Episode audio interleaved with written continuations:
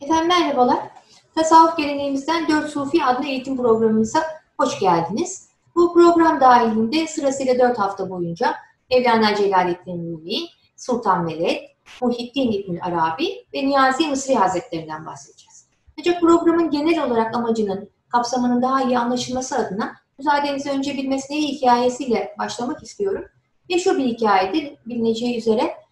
Adamın biri, diyelim ki İstanbul'da yaşıyor. Bağdat'ta e, bir mahallede, bir evin altında kendisini bekleyen bir hazine olduğuna dair bir rüya görüyormuş. Rüya tekrar edince bunun bir işaret olduğunu düşünerek o hazineyi bulmak üzere yola düşmüş. Ne badireler atlattıktan sonra Bağdat'a erdiği, tam o, o evi bulmak üzere olduğu bir sırada polisler tarafından yakalanmış. Sorgulandığında da halisane bir şekilde her şeyi anlatmış. Bir hazine aradığını, bulmak üzere olduğunu. Ancak e, onu dinleyen polislerden biri demiş ki evladım bak yıllardır ben İstanbul'da anca mahallede falanca evin altında beni bekleyen bir hazine olduğuna dair bir rüya görürüm de bir günden bir güne evimi, işimi, meşgalemi bırakıp da oralara gitmeyi doğrusu hiç düşünmedim. Deyince adam o bahsedilen evin, mahallenin, evin kendi evi olduğunu ve ne zahmetlere katlanarak aradığı hazinenin de aslında kendi evinin altında, bizzat kendisinde olduğunu anlamış. Şimdi bu yaşadığımız COVID-19 süreci içerisinde de benzer bir tecrübeyi yaşıyoruz gibime geliyor. Biz ne zamandır hazineyi başka yerde arıyorduk.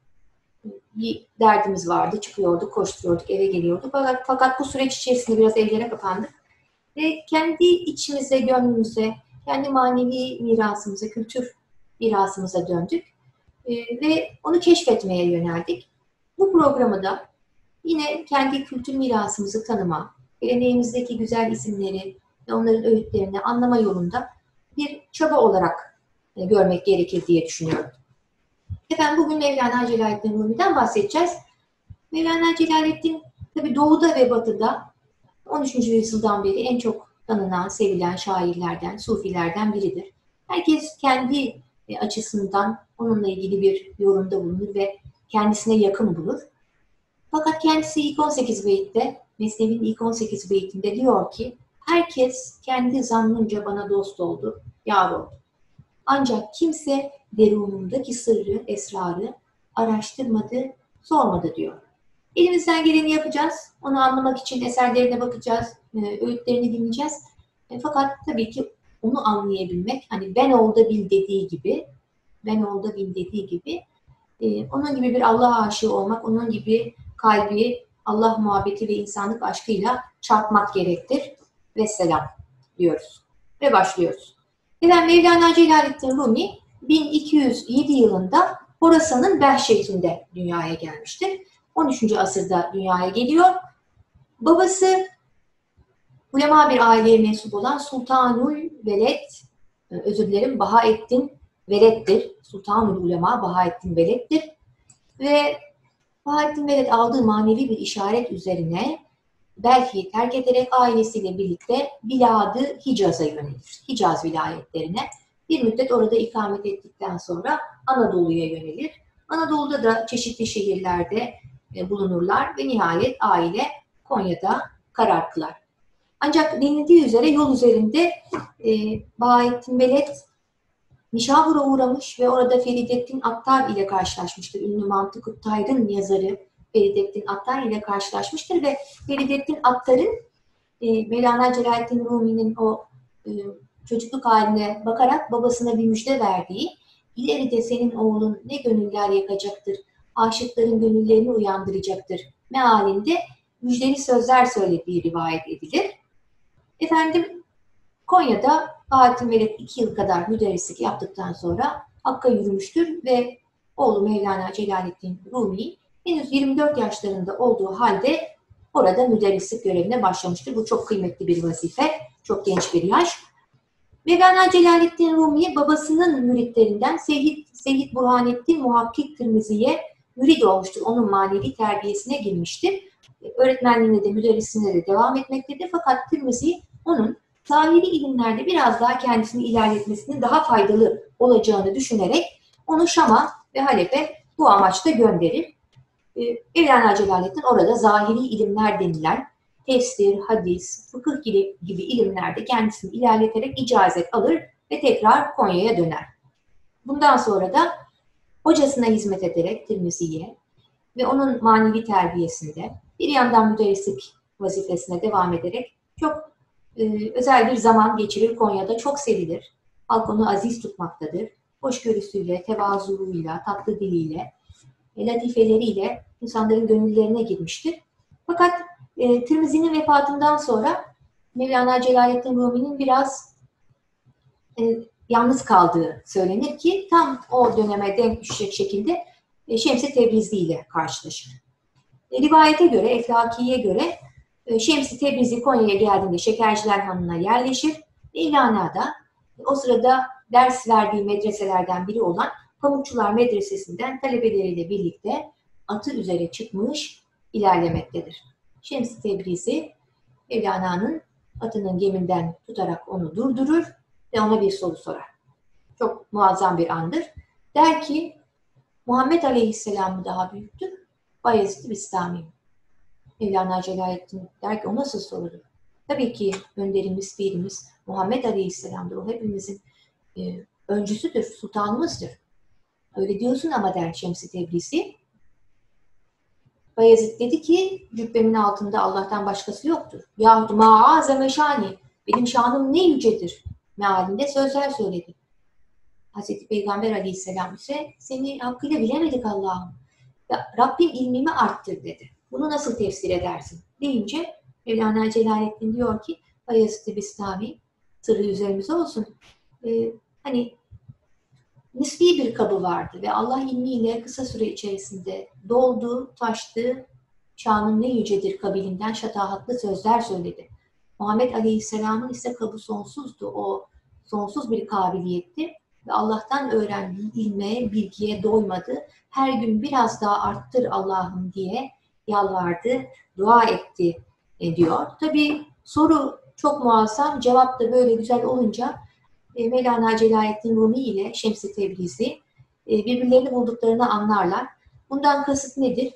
Deniliyor ki Şems-i Tebrizi, kendisi de alim bir zat olan, pek çok ilimde icazetli olan Şems-i Tebrizi biraz gizemli bir şahsiyettir, sırlı bir şahsiyettir, celallidir, farklıdır. Kendisini anlayacak, kendisindeki mana ilmini zerk edecek bir öğrenci aramaktadır, bir mürit aramaktadır ve bunun için de Hakk'a niyaz etmiştir. Aldığı işaret üzerine o müridi Anadolu'da bulacağını düşünerek yollara düşmüş Konya'ya gelmiştir. Mevlana Celaleddin de Tirmizi'nin vefatından sonra kendisine hak ilmini öğretecek, manadan sohbet edebileceği bir özel gönül aramaktadır, sahip aramaktadır. Onlar birbirlerini bulduklarını bu soru cevap ilişkisinde anlarlar. Tabi böyle başlayan bir muhabbet aylarca devam etmiştir. Mevlana Celaleddin Rumi'nin medrese vazifesine devam etmek konusunda biraz zorlandığı, ihmale başladığı ve Konya'nın da bundan rahatsız olarak Mevlana yani e, Efendimiz, sevgilimiz dedikleri o Konya halkının, özür dilerim, e, Mevlana'nın e, Şems-i Tebrizi adlı hırpani kıyafetli bir e, kişiyle bu kadar irtibatlı olmasına e, anlam verememektedir. E, ve dedikodular başlayıp ayyuka çıkınca Şems-i Tebrizi meşrebine uygun bir şekilde birden ortadan kaybolur. Bunun üzerine Mevlana Celaleddin daha da zor zamanlar yaşar, medreseye dönememektedir. E, oğlu Sultan Veled aldığı müsaade ile Şam tarafına gider ve Şems-i Tebrizi'yi aramaya başlar yanındaki görevlilerle birlikte. Nihayet onu bir yerde e, bulurlar e, ve hiç söz etmeksizin pabuçlarını Sultan Melek Konya tarafına çevirerek Şems-i Tebrizi'nin Konya'da arandığını, babası tarafından çok özlendiğini ima eder. E, Şems-i Tebrizi de kırmaz ve onunla birlikte tekrar Konya'ya döner. Mevlana sorar, Şems cevap verir. Şems söyler, Mevlana dinler. Bu mükâmele böyle devam ederken bir gün Mevlana Celaleddin kitaplarıyla da haşir neşir. E, Şems-i Tebrizi onun bütün kitaplarını tam çalıştığı esnada alarak Konya'nın havuzlarından birine atar. Mevlana Celaleddin hani hiçbirinde belki gözü yoktur ama bir tanesi bir hadis kitabı ki hani ilk dönem ravilerinin bizzat kendi elleriyle yazdığı hadislerin derlendiği bir kitaptır. Onda içi kalır. O bakışı gören Şems hemen elini daldırarak Mevlana'nın işaret ettiği o kitabı kupkuru olarak çıkarır ve onun önüne koyar. Der ki bu nedir? Mevlana Celaleddin der ki kal ilmidir. İşte şimdi bir başka ilim var. Ben sana kal ilminden başka bir hal ilminin kapılarını açmak istiyorum. Oyalanıyorsun diye sistemde bulunur. Tabii tekrar Konya halkı dedikodulara başlayınca bu muhabbet o muhabbet göze gelir, nazara gelir. Ee, ve Şemsi Tebrizi ikinci olarak ortadan kaybolur, gaybubete karışır. Öyle deniliyor. Gayba karışmıştır ve daha da kendisinden haber alınamamıştır. Bundan sonra Mevlana Celaleddin her ne kadar Şems önce, öncesinde de bazı şiirler yazıyor olsa da Şems-i Tebrizi'nin firakından, onun ayrılışından, ondan uzak düştüğü o zaman diliminden itibaren çok daha farklı şiirler kaleme almıştır. Bu şiirler toplandığında da Divanı Kebir adı verilen, gerçekten de büyük, 50 bin beyitten oluşan o meşhur şiir kitabı ortaya çıkmıştır. E, Mevlana Celaleddin Rumi'nin düşüncesinden bahsedeceğiz. E, öncelikle bir tevhid yorumcusudur Mevlana Celaleddin. Anlattığı şey bu kesret aleminin, çokluk aleminin ardında esasen tevhidin bulunduğu gerçeğidir. Hikayelerle, e, naçizane benim gördüğüm şiirleriyle, sohbetleriyle, çeşitli meclislerde anlattığı şey hep tevhid hakikatidir. Fakat diyor ki ben bu kafiyeden usanmışım. Size tevhidi anlatabilmek, size Allah muhabbetini anlatabilmek için şiirler yazıyorum ki daha hoş gelsin, manaya yakınlaşın e, diyor. Halbuki onun işi şiir değildir. Kendisi öyle diyor. Benim şiirle işim olmaz. Fakat sen seviyorsun diye yazıyorum diyor. Çok da e, tabii güzeldir, çok zarif, latiftir. Şimdi eserlerine biraz geçeceğiz. Sırasıyla söyleyelim. En çok tabii ki Mesnevi üzerinde duracağız. Biraz da Fihi Mafih'ten bahsedeceğiz. Birinci eser Mevlana Celaleddin Rumi'nin ilk eseri Divanı Kebir'dir. Dediğimiz gibi Allah aşkı, insanlık muhabbeti ve müşide duyulan özlem e, üzerine çeşitli gazeller, rubayiler bulunmaktadır divanda. E, diğer bir eseri Fihi Mafih'tir. Sohbet notlarının derlenmesinden oluşan ve e, nesir tarzında yazılmış bir eserdir. Daha sonra Mesnevi, Mesnevi'den bahsedeceğiz. Mesnevi 6 e, ciltlik 25 bin beyt civarında şiirden oluşan bir Mesnevi kitabıdır. E, ve Mecalisi Seb'a, Mektubat gibi diğer eserleri de var. Biz bugün daha çok Fihi Mafih Mesnevi'den bahsedeceğiz. Divan-ı Kebir'den önce bahsetmek istiyorum. Divan-ı Kebir tabi bir ömürlük bir kitap. E, çok yoğun. Bir beyit, özür dilerim, bir işte rubai, bir gazel okuduğunuzda onun tesirinde kalıyorsunuz. Birkaç gün sizi gerçekten etkiliyor ve tefekküre dalıyorsunuz. Dolayısıyla bir ömür boyunca e, hani okunması gereken bir kitaptır. E, ancak bir bölümü paylaşmak istiyorum. Zevk aldığım, sevdiğim bir bölüm paylaşmak ve Farsçasından okunduğunda da ne kadar zevkli olduğunu anlamaya vesile olacak bir şiir diye düşünüyorum. İnşallah tamamen Farsçasından okumak da nasip olur. Çok e, özel tabii ki. Şiirin Türkçe başlığı sen bu dünyada pek garipsin, pek garipsin. Söyle sen nerelisin? Besgaribi, besgaribi, besgari. Es kucayı, es kucayı. Ba kimi başi ve hemraz tu kiset. Ba hodayı, ba hodayı, ba hoda ای گزیده نقش از نقاش خود کی جدای کی جدای کی جدا با همه بیگانه و با غمش آشنای آشنای آشنای آشنا çok latif, çok güzel. Hani tam olarak e, Türkçesini anlamasak bile işte içinde garip geçiyor, e, aşina geçiyor, cüda geçiyor. Türkçede de kullandığımız pek çok e, ortak kelime nedeniyle dinlerken kalbimize dokunan bir eser. Anlam olarak da sen Allah'la berabersin bu dünyada. Fakat diğer herkese karşı bir garipliğin var, bir yabancılığın var. Pek hiç kimseyle dost olamıyor gibisin. Sen yalnız onun verdiği, onun aşkının verdiği dertle arkadaş gibisin. Onun verdiği gamla dostsun ve onun verdiği gama aşinasın. Mealinde bir şiirdir E çok hoş. Bes garibi, bes garibi, bes garip. Sen pek garipsin, pek garip. Efendim diğer bir eseri Fihi Mafih adlı eser. Fihi Mafih Arapça bir kelime olup için içi anlamına gelmektedir. İçinde daha içi yani dinin en derin hakiki tarafından bahsedilen bir eser olduğunu ima etmek üzere bu isim kendisine verilmiştir. Fihi Mafi, Mevlana Celaleddin Rumi'nin sohbet notlarının değerlenmesinden oluşmuş bir eser olduğundan e, şiirlerinde olduğu gibi değil de onu daha çok bu eserde müderris çehresiyle görüyoruz. Sorulara cevap veriyor, e, ince ince meseleleri halletmek için e, konuşuyor.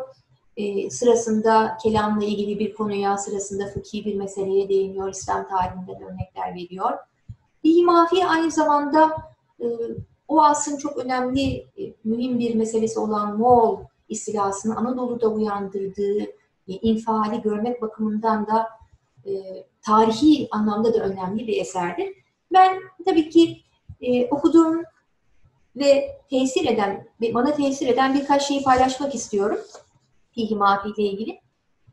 Fihi Mafi'ye bakıldığında ilk göze çarpan şey, herkes kendince başka bir anlam çıkartabilir ama örneklere bakıldığında, misallere bakıldığında ve Mevlana Celaleddin Rumi'nin vurgularına bakıldığında en öne çıkan şeyin e, insanın değerini bilmesine yönelik bir çaba olduğu görülür. Mevlana Celaleddin Rumi her vesileyle insanın değerini aziz tutması gerektiği üzerinde duruyor. Böyle ki e, ona özellikle bu dünyada niçin bulunduğunu, nereden gelip nereye gittiğini ve bu dünyada niçin bulunduğunu. Dolayısıyla da aslında neyi mesele edip neyi mesele etmeme, etmemesi gerektiğini anlatıyor.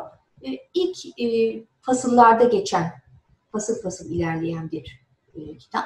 İlk fasıllarda geçen bir e, söylemine göre Mevlana diyor ki bir şey var ki bir şey var ki yani o şeyi e, unutursan diğer şeyleri hatırlamış olmanın hiçbir kıymeti yoktur. Ve o şeyi unutmazsan ama diğer şeyleri unutursan hiçbir ziyanın yoktur.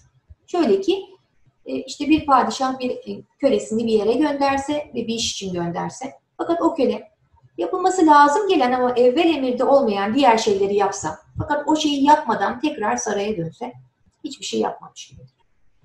Ama gitse doğrudan o işi halletse ve doğru tekrar saraya padişahın yanına dönse işte o kıymetli aziz bir iştir. Burada demek istediği insan bu dünyaya kendini bilmek, Rabbini bilmek için gönderilmiştir. Pek çok iş yaptığını, hizmet ettiğini, koşturup duruyorsun, bir şeyler başardığını e, düşünüyorsun ama diyor eğer ki Allah'ı bilmek ilmiyle iştigal etmediysen diğerleri boştur. Fakat eğer bu dünyada niçin bulunduğunu az çok sezmiş isen bu durumda diğer yaptığın işler de o cümleden kıymetli ve anlamlı işlere dönüşecektir. E, Allah inşallah tabii ki bu nasihatleri de tutabilmek nasip etsin söylerken kolay. Sonra Hz. Mevlana Celaleddin Rumi'nin Fih Mafih'te vurguladığı en önemli şeylerden birisinde ümit olduğu görülüyor. Çünkü zor bir asır, korkulu bir asır. E, rızık endişesi var. Moğol istilası her yandan tehdit etmiş. Ekonomik durumdan, sosyal açıdan bir takım huzursuzluklar var. Ve insan tabii böyle zor şartlar içerisinde bulunduğunda şahsi hayatıyla, gelişimiyle ilgili de bazı e, vesveselere kapılabiliyor, ümitsizliklere kapılabiliyor. Ama Mevlana Celaleddin Rumi Allah'ın Rahman ve Rahim olduğuna, e, ümit e, edilmesi gerektiğinde, ondan ancak kafirlerin ümit keseceğine devamlı surette işaret ediyor. Ve diğer bir çabada Mevlana Celaleddin Rumi'nin fihi mafihteki diğer bir çabası da kişiyi maddeden devamlı surette manaya yöneltmektir. Madde gelip geçicidir, mana kalıcıdır.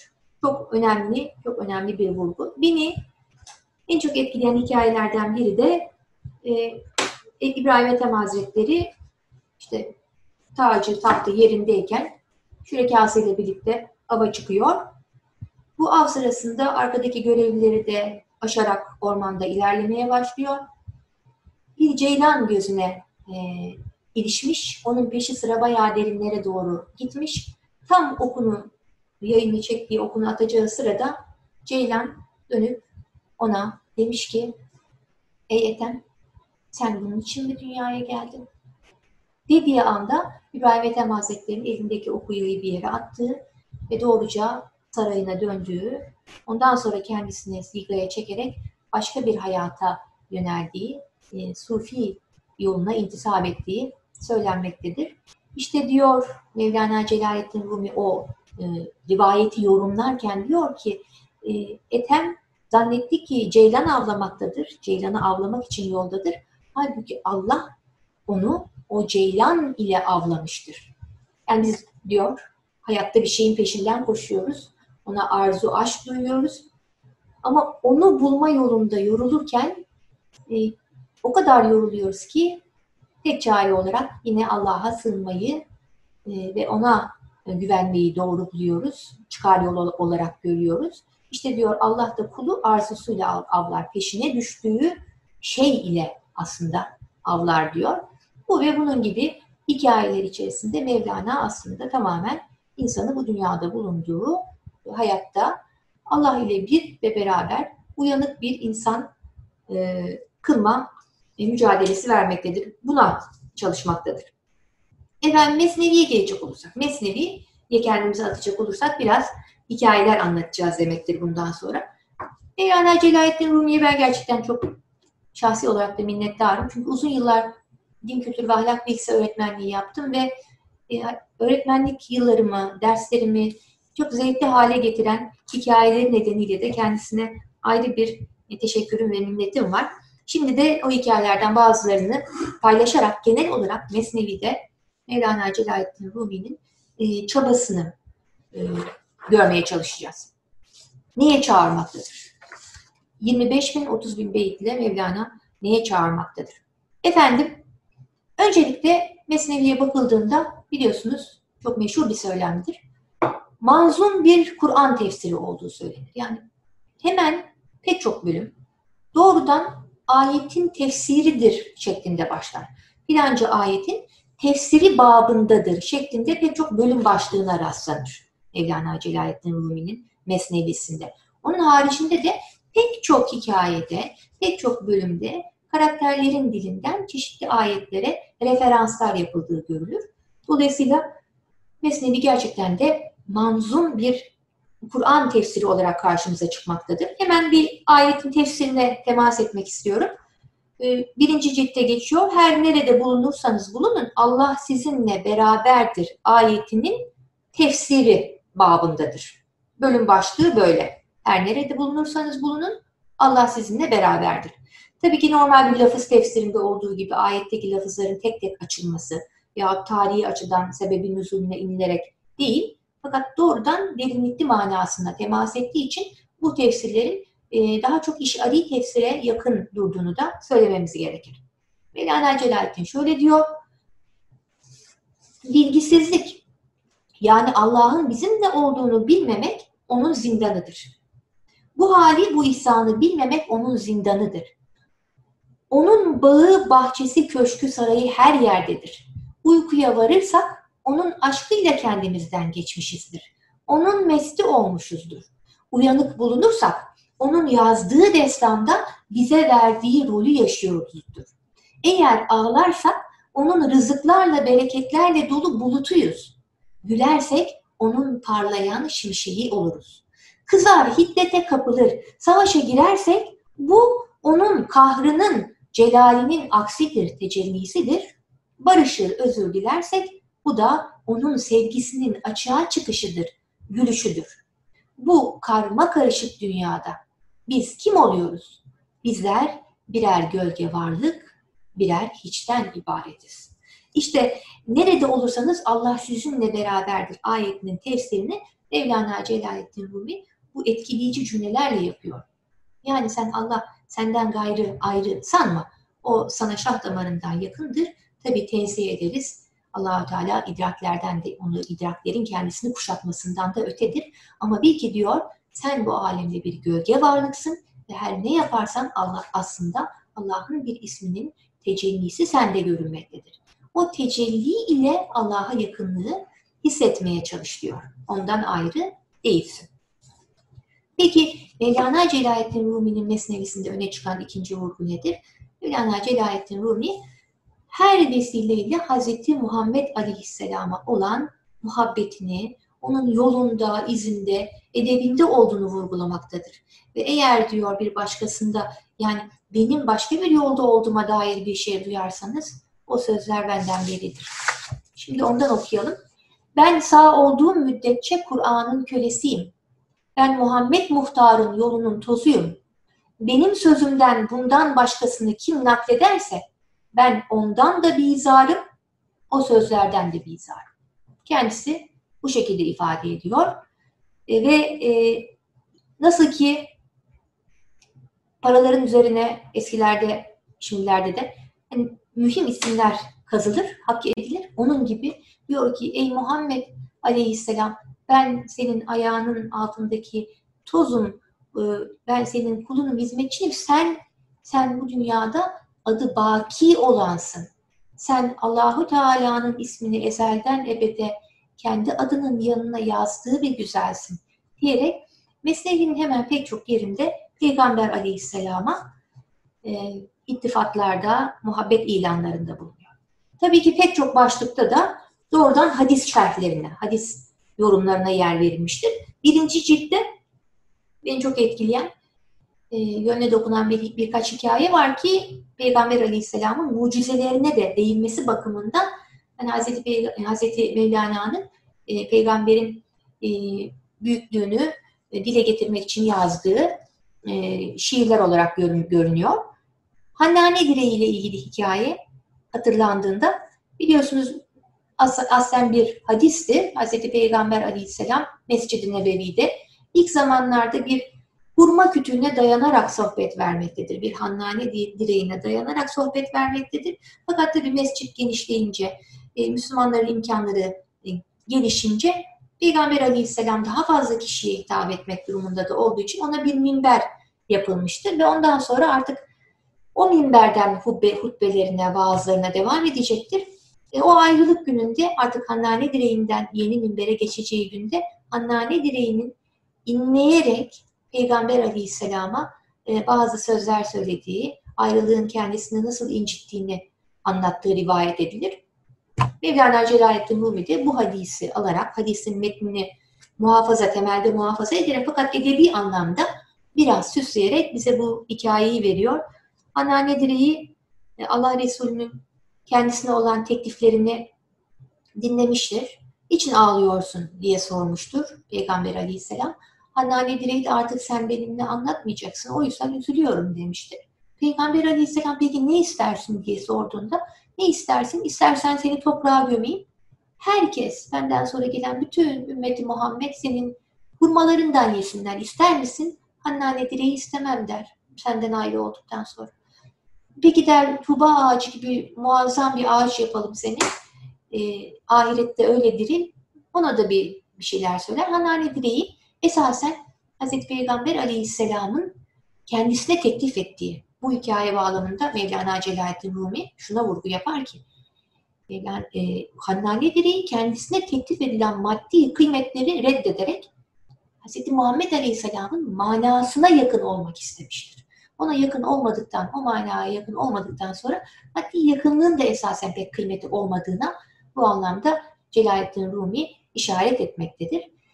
Hemen bu hikayenin akabinde de e, meşhur e, Ebu Cehil'in Peygamber Aleyhisselam'ı kendince imtihana çekmesiyle ilgili mucize e, rivayeti üzerinde durulur. Orada da Ebu Cehil Peygamber Aleyhisselam'ı imtihan etmek üzere avucundaki şeylerin ne olduğunu bilmesini ister, sorar. Avucumda ne vardır ya Muhammed diye Peygamber Aleyhisselam'a gelir ve kendince bir imtihana tabi tutar. Peygamber Aleyhisselam da der ki e, Ebu Cehil e, ben ne avucunda ne olduğunu söyleyeyim yoksa avucundaki şeyler mi, taşlar mı benim kim olduğunu söylesin deyince Ebu Cehil elindeki minik taşlardan La ilahe illallah Muhammedun Resulullah, La ilahe illallah Muhammed Resulullah nidalarının gelmeye başladığını duyarak onları bir kenara atar. Tabii ki kibri, gururu, peygamberin mucizesini görmeye müsaade etmez. Ona da kendince bazı bahaneler bulur.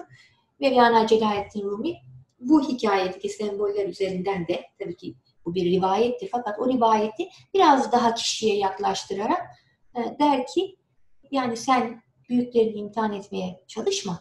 Çevrendeki Allah'ın güzellerini, velileri, kamilleri onlara o gözle yaklaşma. Fakat sen e, onların dile getirdiklerinden ol. Yani sen onlara yakınlaşarak güzelleşenlerden ol mealinde çeşitli yorumlarda bulunmaktadır. Efendim Mesnevi'de Allah Resulü ve Kur'an'a yönelik çok büyük vurgular vardır. Özür diliyorum. Peki genelde çağrıları neye yöneliktir? Hazreti Mevlana'nın çağrısı neye yöneliktir? Bunları e, bu süre içerisinde ne kadar e, özetleyebiliriz bilemiyorum. Ancak şöyle diyebiliriz. Bir tevhide çağrı vardır. Hazreti Mevlana e, dinleyicisine, okuyucusunu tevhide çağırmaktadır. Nasıl? Şöyle ki bu görünen alemin, kesret aleminin, çokluk aleminin ardındaki birliğe dikkatlerimizi çekmeye çalışmaktadır. Yani kişiyi kesretten tevhide çağırmaktadır. Bununla ilgili de çok güzel tabii hikayeler var. Onlardan biraz bahsedelim. Ee, biraz da tatlı komik hikayeler. Dört Hintli'nin karanlıkta fili tanımaya çalışmaları ile ilgili hikaye meşhurdur. Ee, işitmiş olabilir fakat bu bağlamda tekrar tevhide çağrı açısından bakıldığında onu incelemekte fayda var. Dört Hintli bir vesileyle karanlık bir odadaki nesneyi e, tanımaları hususunda bir müsamereye çağrılıyorlar. Nedir diye e, sorguya çekilecekler. Odaya alınıyorlar. Orada bir cisim var, bir sicim var. Hepsi kendilerince o karanlık odadaki sicime dokunarak onun ne olduğunu anlamaya çalışıyor ve nihayetinde e, fil olduğunu düşündükleri e, bu şeyi tarif etmeleri için sorguya çekiliyorlar. Hepsi bir başka şey söylüyor. Biri diyor ki artık hangi açıdan yaklaştıysa file o açıdan kendince tanımda bulunuyor. Biri kuyruğundan yakalamış diyor ki böyle fil denen şey ben görmedim ama hani karanlıkta anladığım kadarıyla böyle kıvrım kıvrım bir şeydir diyor. Öteki artık böyle bacağından yakalamış olsa gerek ki diyor ki sütun gibi bir şeydir fil. O senin dediğin gibi şeyle hiç alakası yoktur diyor.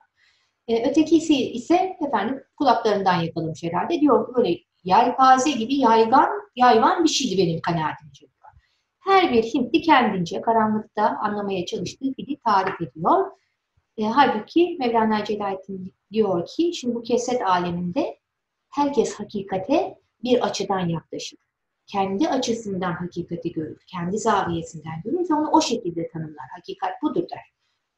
Bir kanaati vardır. Fakat diyor gerçekten birlik nuru doğduğunda yani o ışık, nur doğduğunda acaba hala aynı görüşe sahip olacak, olacak mıdır o kişi?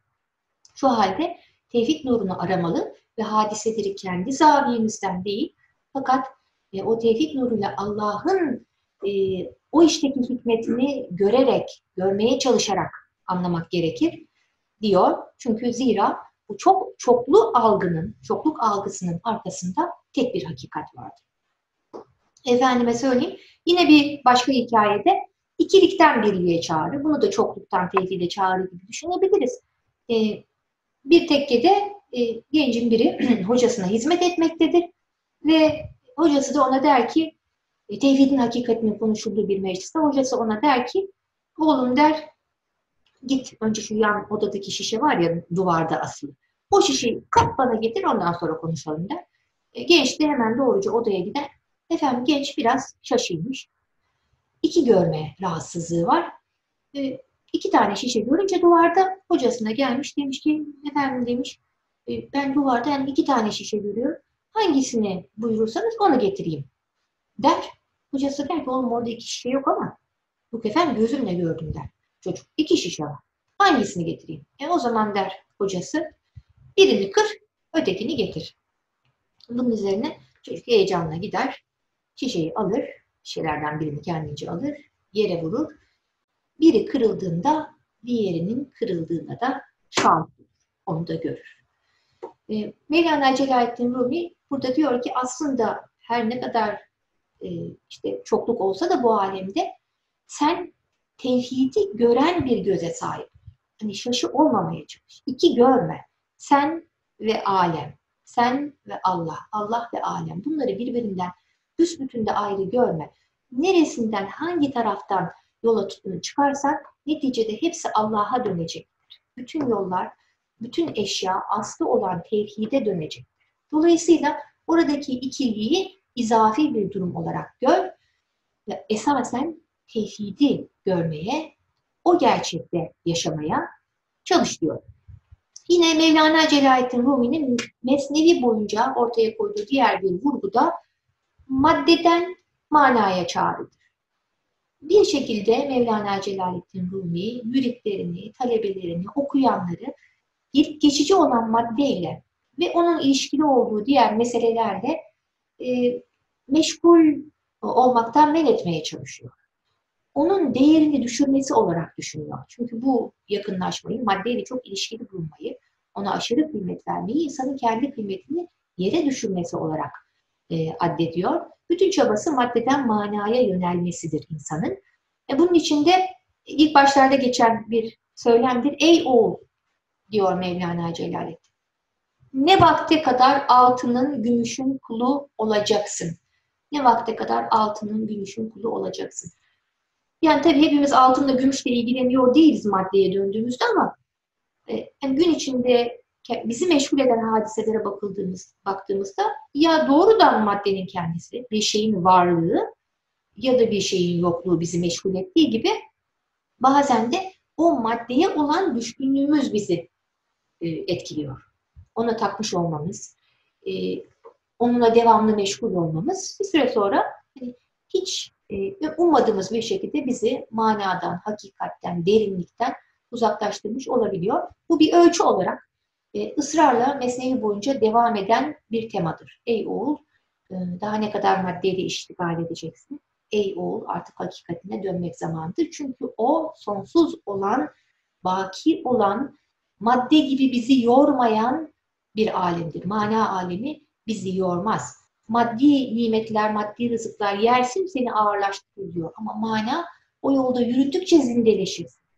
O yolda ilerledikçe zevkin artar, şevkin artar, gençleşirsin, ebedi hayata erişirsin inşallah diye de dualarda bulunuyor. Yine Mevlana Celaleddin Rumi'nin altı ciltlik mesnevi boyunca bir başka vurgusu daha var ki bizi taklitten tahkike çağırıyor. Yani taklidi imandan ve taklidi e, Müslüman olmaktan tahkik derecesinde Müslüman olmaya çağırıyor. Daha doğrusu e, Sufi yoluna çağırıyor. Çünkü e, ünlü Cebrail, meşhur Cebrail hadisine göre dinde çeşitli dereceler olduğu söyleniyor. İslam bunun temelidir. Şehadet etmek, Allah'ın varlığını, peygamberin hakikatini kabul etmek, ona teslim olmak ilk aşamasıdır. İman onda biraz daha ileriye giderek gayba iman etmek yani gördüğümüzün şehadetin ötesinde bir gayb alemi olduğuna inanmak ve buna göre hareket etmek. İhsan ise onun bir ileri derecesidir ki tasavvufun konusu olmuştu. Buna göre kişi Allah'ı her an görüyormuşçasına hareket etmek, ibadet etmek e, çabasında olursa ihsan derecesine erişir deniliyor hadisin bağlamında. Mevlana Celaleddin Rumi de tahkik e, ehli olmaya çağırırken esasen ihsan derecesine yani tasavvufa da e, çağırmaktadır. E, hikayelerden birinde yine neşeli bir hikaye. Bu arada Mevlana Celaleddin Rumi'nin Mesnevisini insanı okurken halden hale soktuğunu da söylememiz lazım. Yani kimi zaman Mesnevi'yi okurken kendinizi ağlarken bulabilirsiniz. Kimi zaman gülerken bulabilirsiniz. Çoğunlukla Mevlana Celaleddin güldürmeyi tercih ediyor. Fakat çok enteresandır. İnsan gülerken bir yandan kendisine de güldüğünü yani çeşitli zaafları e, göz önüne getirerek aslında o hikaye bağlamında kendisindeki zaaflara da e, aslında e, bir nevi hoş nazarla bakmaya başladığı, gülmeye başladığı görülüyor. Bu vesileyle Mevlana Celaleddin e, çok zorlamadan okuyucusunu, salihi, müridi e, yanlış davranışların, kötü ahlakın dışarıdan bakıldığında hani e, böyle göründüğünü ve e, güzel ahlaka dönmek gerektiğini ima ediyor. Şimdi bu hikayelerden birinde efendim hikayelerden birinde e, adamcağızın biri e, efendim söyleyeyim ha, Sufi'nin biri tekkeye gelmiş. Yine Sufi dostlar var. Onlarla kaynaşmış. Muhabbet ediyor. Sema Meclisi de kurulmuş. O sırada merkebini de e, hizmetlilerden birine vermiş. Onlara da güvenmiş, kendince itimat etmiş. Sema Meclisi kuruluyor. O sırada aşkın sözler söyleniyor. Allah muhabbeti, Kur'an'dan bölümler okunuyor. Kendinden geçmiş. Sonra ilahi faslı falan olmuş. E, bu arada da her bereft, her bereft e, gibi böyle Farsça eşek gitti, merkep gitti affedersiniz. Kabilinden bir takım e, şarkılar söylenmeye başlamış. O da öyle oynamıyor. Oynuyor madem herkes oynuyor diye. Başlamış oynamaya.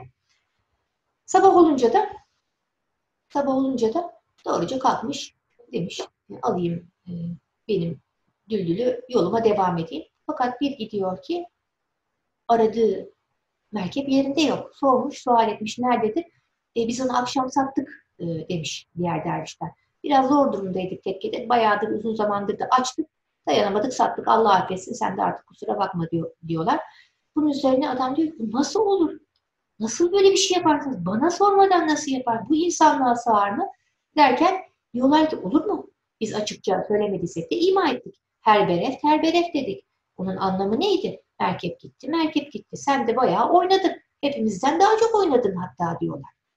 Bunun üzerine adam e, bilmediği işin arkasına düştüğü, e, taklide kapılarak o neşelendiği anlar için esef eder. Mevlana Celaleddin Rumi bu hikaye bağlamında böyle olur olmaz bilip bilmediğin yolların ardına düşme. Hele belli bir geleneğe mensup olmayan, emin olmadığın e, yollara hiç girme. Taklide bulaşma. Tahkike yönel diyor. Tahkikte tabii ki Allah'ı görürcesine e, ibadet etme, kulluk etme bilincidir.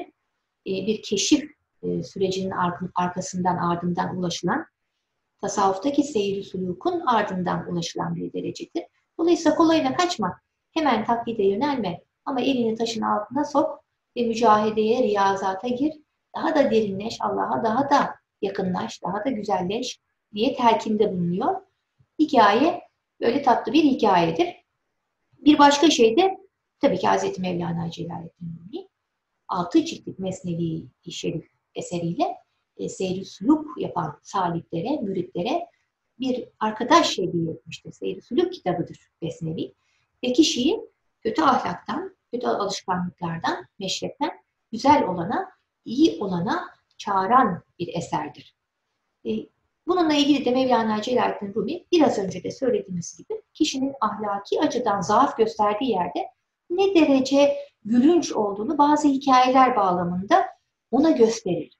Yani doğrudan bir kişiye bak sende şu var şu var demek hoş değildir. Kişi tepki verir. Fakat bir başkasının hikayesi içerisinde o davranışın dışarıdan bakıldığında ne kadar aslında e, zaaflarla dolu olduğunu göstermek e, çok eğitim açısından çok önemli bir metottur ve çok etkilidir.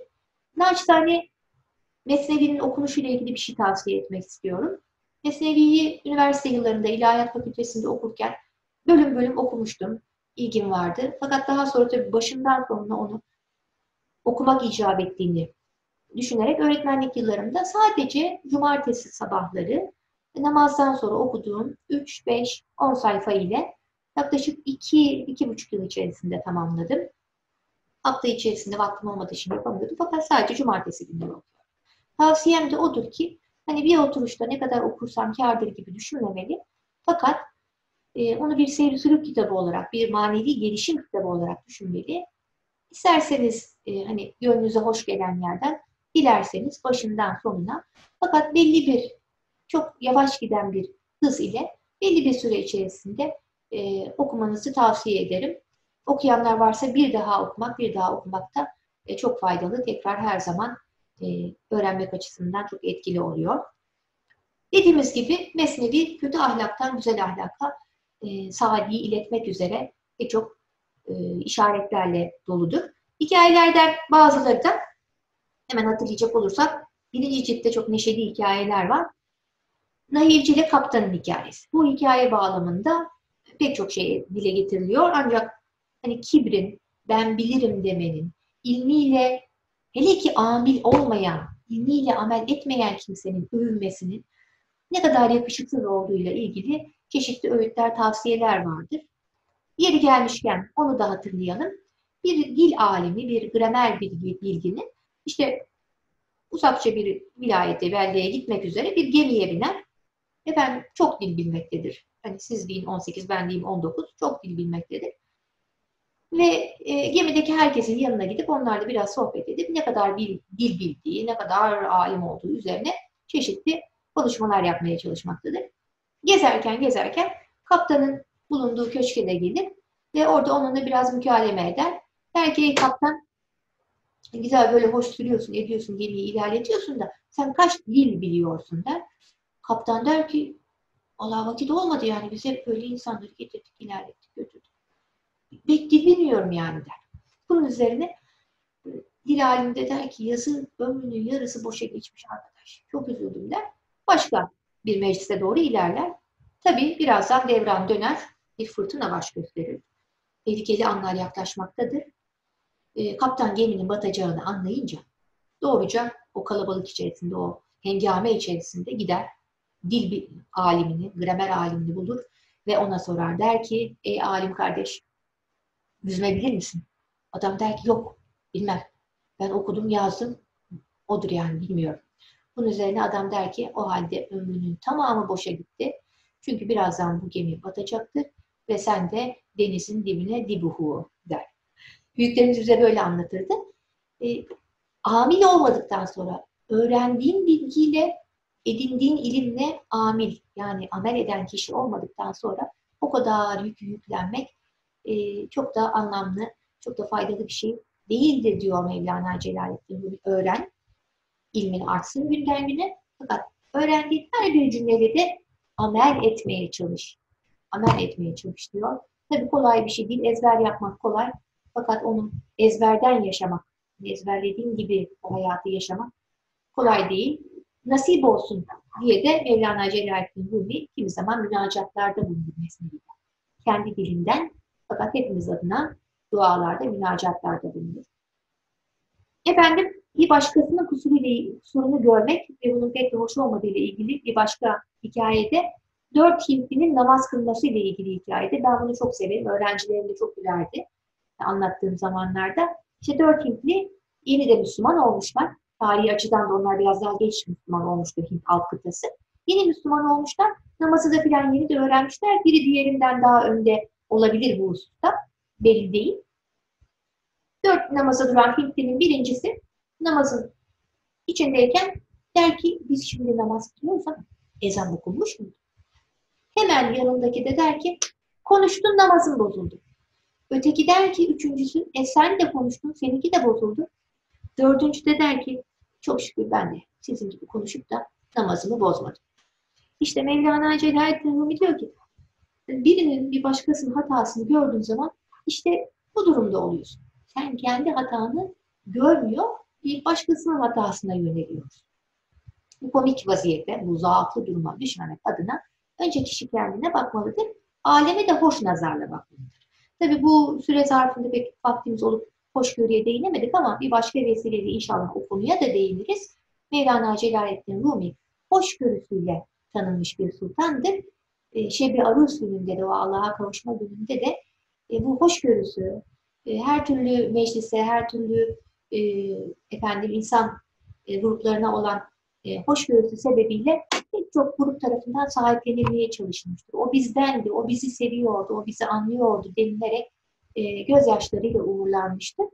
E, fakat e, naçizane şunu söylemek istiyorum ki Mesnevi'de hoşgörü e, doğrudan geçen bir kelime değil, o bizim Türkçe'de kullandığımız bir kelime. Hoş nazar geçer ve bir görmek geçer. Yani kişinin etrafını güzel görebilmesinin, hoş görebilmesinin yolu ondaki birliği görebilmesidir. Eğer her şeyin kaynak olarak Allah'tan gö geldiğini görebilirsen, o birliği görebilirsen, o vakit o çevrendeki varlıkta da her bir nesnede de Tanrı'dan gelen güzelliği görmeye e, meyilli olursun, arar, bulursun diye bize müjdeler veriyor. Ben naçizane bugün vaktimizin el ölçüde Mevlana Celaleddin Rumi'den, e, onun hayatından, tasavvufi eserlerinden, öne çıkan görüşlerinden bahsetmeye çalıştık. E, tabii ki Mesnevi'nin ilk 18 beytinde diyor ki, sözü çok uzatma, zira dile de kulaktan başka müşteri yoktur. Kendisine söylüyor. Yani şimdi anlatıyorsun, anlatacaksın. Ama esasen söylediğin sözü öncelikle kendin duymalısın. Bile de kulaktan başka müşteri olmadığını bilerek söyle diyor. Bugün bu şekilde yapmaya çalıştık bunu. Çünkü e, bir kayıt çekiyoruz ve burada yalnızca kendimiz varız ve kendimizi dinleyen, orada olduğumuzu düşünüyoruz fakat kendimizi dinleyen bir ses var, bir kulak var. Bunu eğer biraz daha interaktif hale getirirsek daha faydalı olacağına inanıyorum. Dolayısıyla e, eğer vaktiniz olur da Sultan Veled Hazretleri, Mevlana Celaleddin Rumi'nin oğlu Sultan Veled Hazretleri'nin e, hayatı, düşünce dünyasına şöyle biraz bakabilirseniz haftaya e, kendisinden bahsedeceğiz, eserlerinden bahsedeceğiz, onun mürit, mürşit anlayışından bahsedeceğiz. E, ama aklınıza takılan sorular olur da e, onları bu tarafa e, tasavvuf araştırmaları enstitüsüne iletirseniz benim mailim e, orada da görülecektir. E, seve seve program dahilinde o sorulara cevap vermeye çalıştım. E, dersimiz daha da zevkli. E, bir sınıf ortamı içerisinde olur adeta diyorum. Efendim 4 e, hafta devam edecek olan bu programın ilk bölümünü tamamlamış bulunuyoruz. Umarım gönlüne biraz değebilmişizdir. Umarım Mevlana Celaleddin Rumi'nin düşüncesine, eserlerine e, hep birlikte biraz daha yakınlaşabilmiş. O e, gizli hazineden, o sırlar hazinesinden birkaç şeyi sizlerle paylaşabilmişimdir. Haftaya görüşmek üzere diyorum. Hoşçakalın, esen kalın.